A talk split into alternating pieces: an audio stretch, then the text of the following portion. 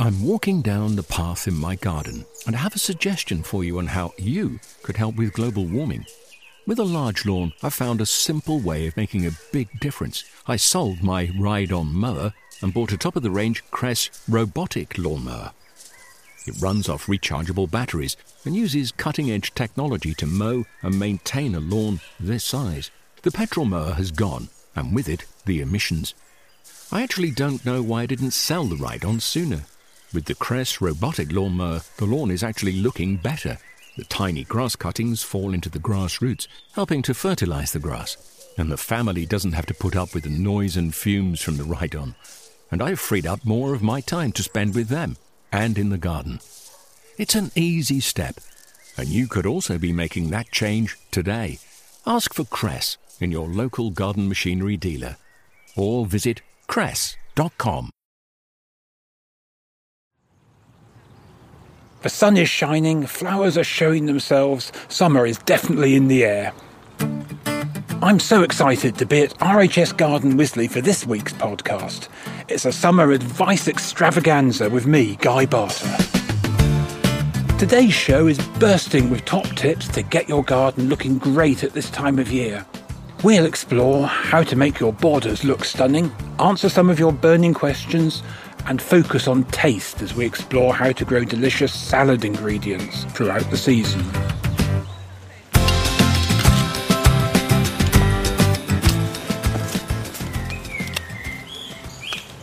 I'm joined now by Nikki Barker, an advisor here, to talk through some top tasks to be doing this time of year. Hi, Nikki.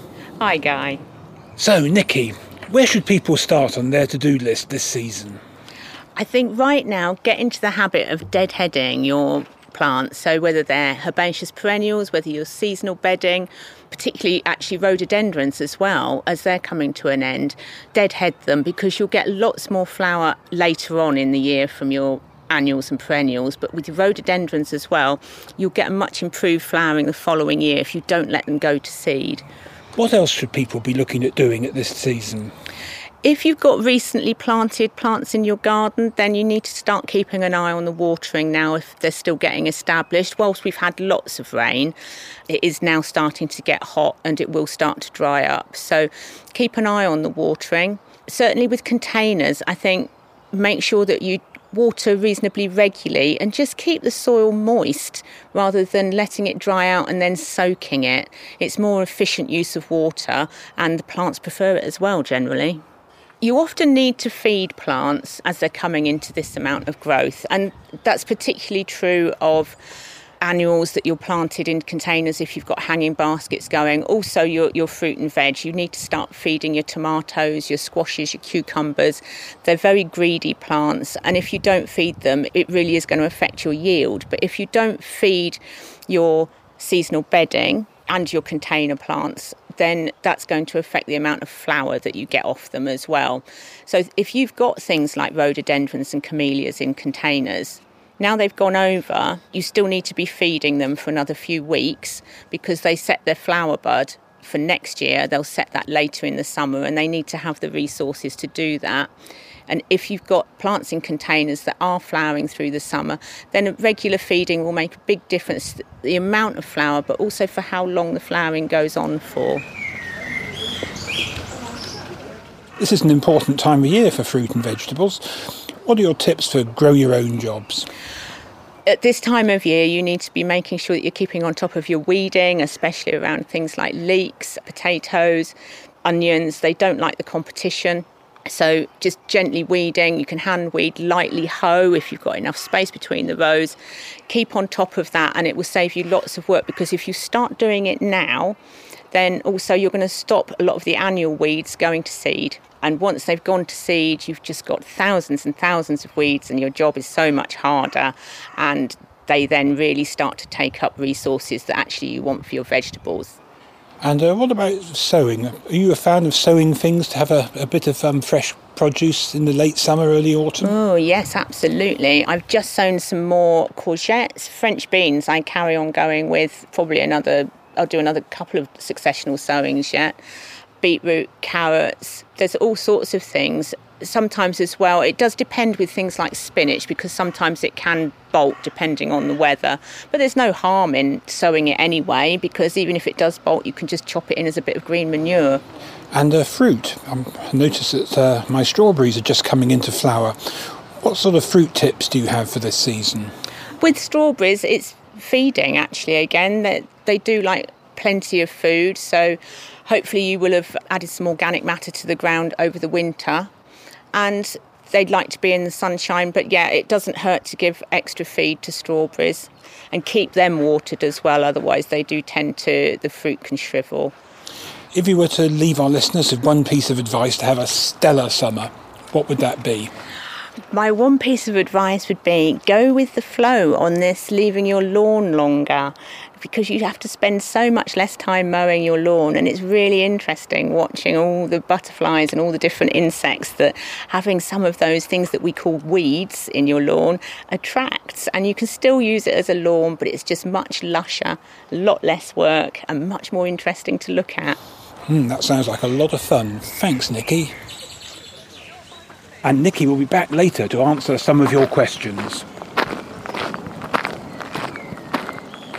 I'm now standing next to lovely summer borders with Verity Bradbury, team leader at Wisley. Hi, Verity. Hi, Guy. So, Verity, here we are standing, and we're looking at a border now, aren't we, along the edge of the pond? And it must be an early border because there's quite a lot of flowers there. Yep, it's a very good one for early summer interest. We've got a couple of lovely peonies. We've got one called Buckeye Belle and one called Flame. And then we've also got some lovely bearded irises as well. We've got one called Lark Rise, which is a lovely light blue with a hint of white.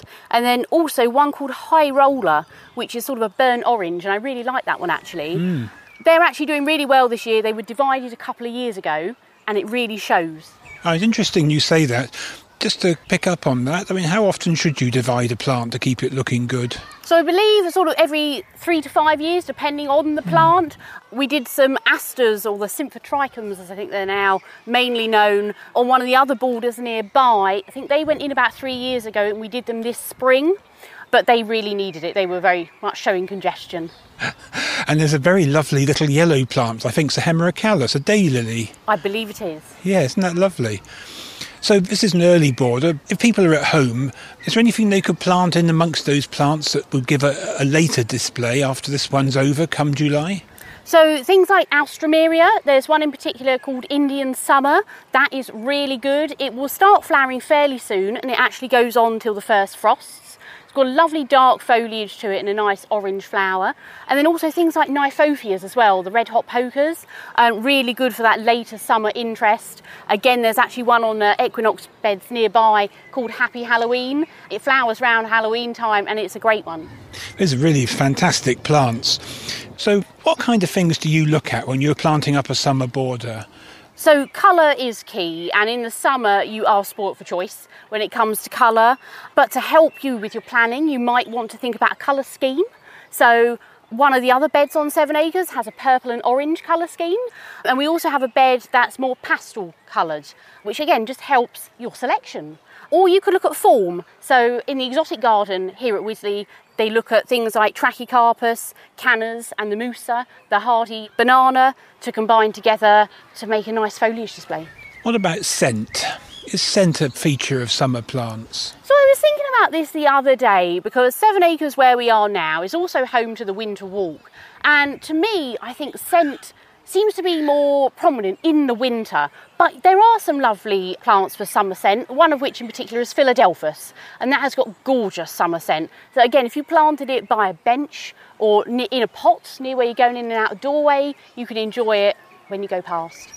Philadelphus is a shrub, isn't it? Are you a fan of introducing shrubs into your summer borders? I think it's important actually because, again, you need that structure you obviously have your plants in the summer and you've done it for a fantastic summer display, but come the autumn, once they're finished, you cut them all back. What are you going to look at? So, yeah, if you have a shrub, especially an evergreen one, it's going to provide you with some interest to look out your kitchen window when you're doing your washing up and still see something in the bed rather than just looking at nothing all winter. One of the, the, challenges must be to keep these borders looking good, and they are immaculate. There's not a weed to be seen, and the soil is beautifully raked, and everything's standing up and hasn't flopped down in a tangled mass. What's your secret? Well, lots of teamwork, I would say, lots of hands. But I'd say key things to remember after you've planted a new border is one, watering, especially if it's going to be a lovely hot summer like we have at the moment. Mulch will definitely help after planting. It helps lock that moisture in, and then also will mean you don't have to do quite as much weeding. You'll still have to do some, but not quite as much. Deadheading can be done. We don't do a huge amount on our beds just because of the sheer scale of them, but in a domestic setting, a bit of deadheading will help promote more flowers and mean that the flowers that you have got to come, you can appreciate them better.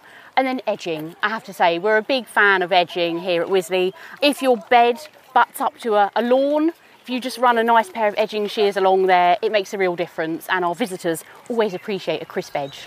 Gardeners often are always looking for a, a good combination of plants. Have you got any that you're particularly proud of? So, one that's been catching my attention recently actually is up by the glass house. There's a Rodgersia, which looks lovely, and it's got some alliums popping up through it. And it was absolutely fantastic. It's like a bronze foliage of the Rodgersia, and the alliums, purple alliums, just balls of purple popping up through it. Looks really, really nice actually. That is an absolutely fabulous one, isn't it? Because the Rodgersias have these great big hand shaped leaves that are spectacular on their own, and the allium that's been chosen is a really tall one. Mm. In fact, I can look it in the eye, and I'm quite tall, so uh, it's a spectacular combination. And when people have come up with combinations and they've managed to source plants, what are the pitfalls they should look out for? So I would say one thing is not to buy too many things all in one go. It is really tempting when you're going around the garden centre, but of course plants will need room to grow.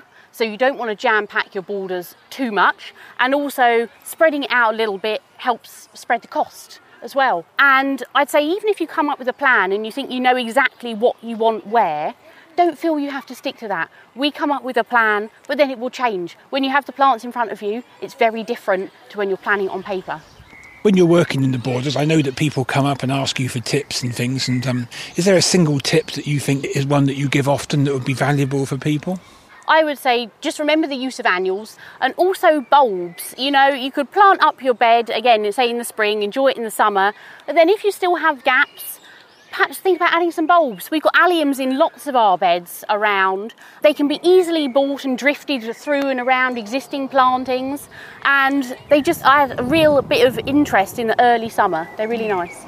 Oh, thanks, Verity, for sparing time from these incredible borders that must take an immense amount of work to keep looking good. It was really kind of you, and um, I'm sure people will be ever so interested. Thanks. You're very welcome, Guy. I've had great fun. Thank you. Wisley is also home to many of our advisors, and they're based in our soon to open Hilltop Science Building, which we'll be venturing inside to learn all about next week. But for now, let's join some of the knowledgeable team as they answer some of your questions. Hello, my name's James Lawrence. I'm standing outside the new building at Hilltop and I'm joined by Nikki. Hello. And Marcia. Hello. And we're here to answer some of your questions. We have a question that's come in from Neve I've got a question about a wisteria in my garden. The wisteria is producing lots and lots of leaves but no flower buds. And I was wondering if you could help me know how I can encourage it to produce more flowers. Marcia, what's your thoughts on that? Uh, well, one problem that we've seen quite a lot of with wisterias not flowering this year is because of the cold weather, the flower buds sort of got damaged just before they came out. So that could be one possible reason. Nikki, any ideas? There's quite a few reasons why wisterias don't flower sometimes. Pigeons do love to eat the flowers, uh, so even if they if the flowers set and the frost didn't get them, then it's quite possible that some hungry birds have eaten them. It may also be that they didn't set flower bud last year, that it was very hot and dry during the summer, so they actually didn't set enough flower bud for you to have flower this year. So sometimes, especially with younger plants, watering in very hot, dry weather can be beneficial for setting the flower bud for the following year. And the only other thing I would add to that really is that there may be a nutrient issue. So perhaps the soil might be lacking in a certain nutrient, phosphorus, which helps promote the flowering. So maybe a good high potash feed might help as well. Next, we have a question from Rebecca. We got an allotment back in October and we thought we'd done a really good job of digging all the weeds out. But of course, we haven't, and now it's covered in horsetail and bindweed. Is there anything that we can do to get rid of it all organically? Marcia, your thoughts? They can both be eradicated, but it does take quite a lot of time. I don't think either of them you're going to get rid of in one season. And obviously, the fact that there's sort of other plants in there is going to make it a bit more complicated. So I think for this growing season, because you've already got crops in, the best that you can do is sort of go through and hand weed. With horsetail, it is actually something that you can grow things amongst. You know, it doesn't tend to smother things, but with bindweed, that's more likely to be a problem, sort of growing up things and smothering them. It's generally better now that you know that you've got these sort of both very persistent perennial weeds not to do an awful lot of digging if they regrow from any section of root. So, sort of any chopping up of the roots you do, you're essentially sort of propagating the weed and making it a lot worse. And Marcia, moving forward for future years, is there anything else they could do that might limit this problem? I think because they are two weeds that are difficult to eradicate, to save them time, one thing that you could do is turf the area, and then with constant mowing, you're basically sort of every time the weed pops up, you're taking the top off and it's going to weaken it. So it might take two or three years, but you can get rid of it that way, still have a lawn and a usable area. The next question that's come in is from Billy.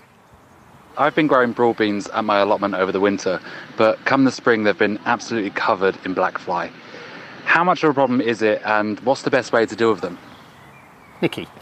They can, if you get a very severe infestation, affect the crop, but it's a very common problem, and they generally go for the soft new growth at the tips. That's what they're looking for, and it's actually part of their life cycle, essentially. Just pinch out the tips. That will actually probably improve the yield a little bit anyway, because it will cause the plants to branch. So that's quite a good way of getting rid of them. Just pinch out the tips because that's where most of the black fly will be. They do colonise very quickly, but actually, not long after they've colonised, usually the predators start to come, things like ladybirds. So it's also a problem that then will naturally go away.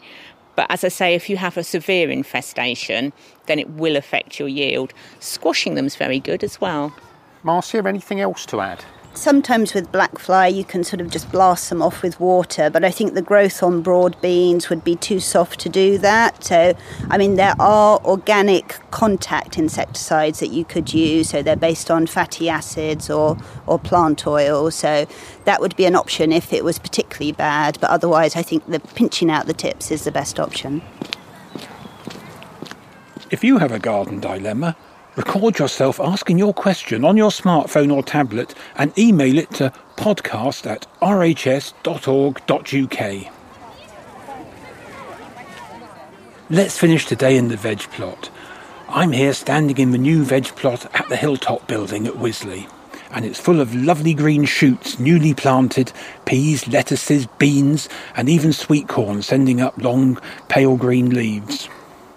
In this week's edition of our running feature on fruit and veg, Sylvia Travers is here to discuss simple salads. There's so much diversity in salad crops. They're really tender and perishable, and the flavour is incomparable to that you can buy.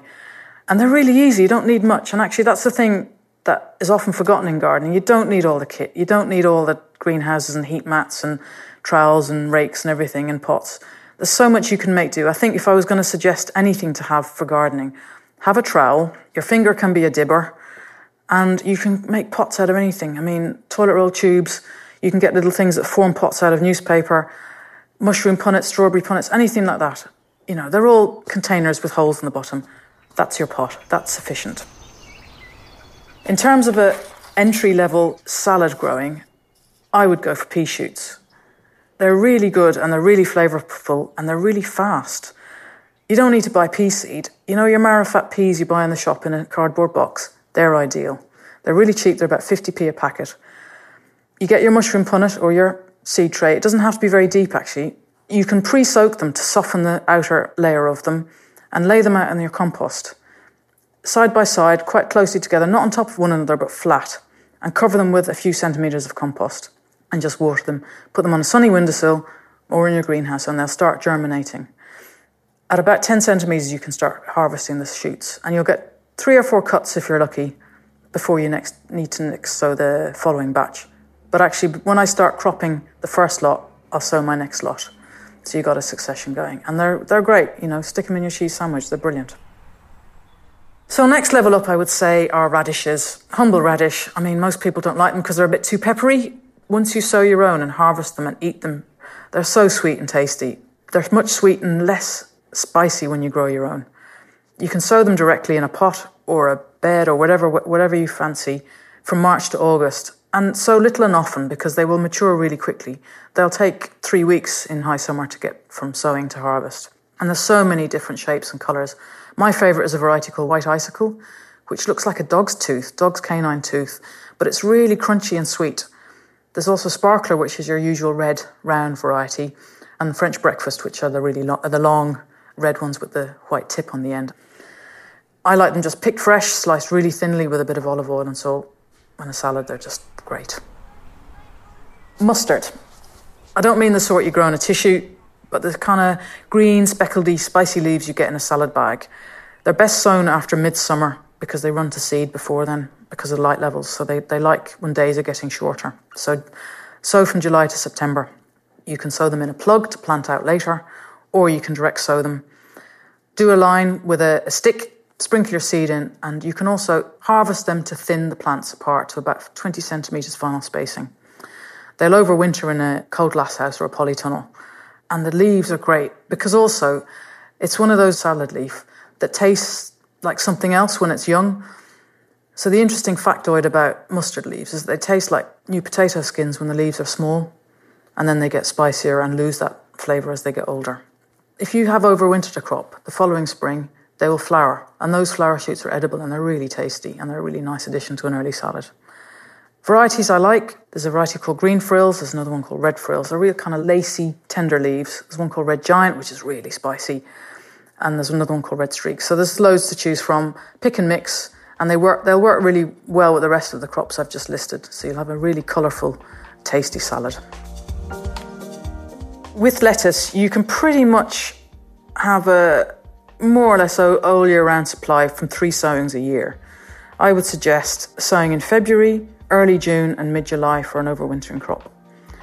Rather than harvesting a whole head, I generally harvest the bottom leaves up, so you end up with a lettuce tree at the end. But it also staggers your harvesting, so you're not end up ending up with a massive head of lettuce to eat. But also, it means you can grow lots of different varieties at the same time and pick and choose the leaves you want to harvest. So you get a nice, colourful selection. It's a really economical way of using space as well if that's limited to. You don't need a knife, so pick off the leaves by hand, working your way up. And it also means that loads of nice air is circulating between the plants, so you kind of reduce pest and disease problems as well. And so experiment with different varieties. You've got things like baby cos, you've got red baby cos lettuce, a variety called Intred. You've got oak leaf types, which are kind of loose, fluffy heads. You've got red and green varieties of those. You've got iceberg. You've got so many. Batavia lettuce, there's loads to choose from. I generally sow them in little plugs, so small little modules, and end up spacing about 20 to 30 centimetres apart. Again, they don't like too much heat to germinate, so they go into a thing called thermodormancy. If they get too hot, the seeds just kind of go to sleep and they won't germinate. Take them off the heat, put them somewhere cooler, and they should pop up.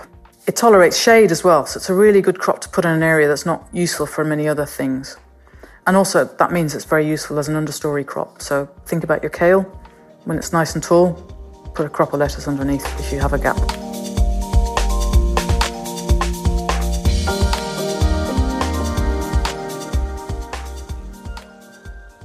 Thanks, Sylvia. Well, what a jam packed show we've had today. If I were to leave you with one last tip to have a spectacular summer, I would say plant up lots and lots of lovely salad veg, all those lovely delicious things that Sylvia was recommending. For more on the tips and tricks in today's show, then head to rhs.org.uk forward slash podcast. And if you've been inspired by today's show to visit an RHS garden, there are many green spaces all over the country, including Rosemoor in Devon, which has got a wonderful new water garden, Harlow Carr in Yorkshire, Hyde Hall in Essex, and Bridgewater near Manchester, which has just opened and I've yet to visit it in its completed state, so I'm really looking forward to that.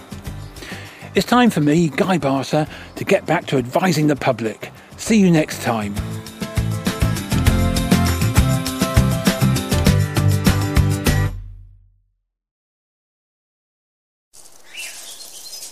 I'm walking down the path in my garden and I have a suggestion for you on how you could help with global warming.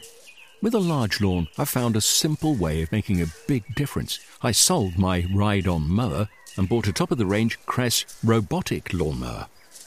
It runs off rechargeable batteries and uses cutting edge technology to mow and maintain a lawn this size. The petrol mower has gone, and with it, the emissions. I actually don't know why I didn't sell the ride on sooner. With the Kress robotic lawnmower, the lawn is actually looking better. The tiny grass cuttings fall into the grass roots, helping to fertilize the grass. And the family doesn't have to put up with the noise and fumes from the ride on. And I've freed up more of my time to spend with them and in the garden. It's an easy step, and you could also be making that change today. Ask for Kress in your local garden machinery dealer or visit kress.com. Discover the beauty of an RHS membership all year round. Save 25% off an RHS membership today when paying by direct debit.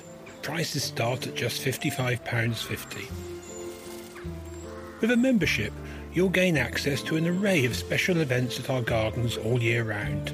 Be the first to know about RHS flower shows and get exclusive member only days, plus reduced rate tickets and you'll have the chance to enhance your gardening know how with access to free expert garden advice, monthly editions of the Garden magazine, and so much more.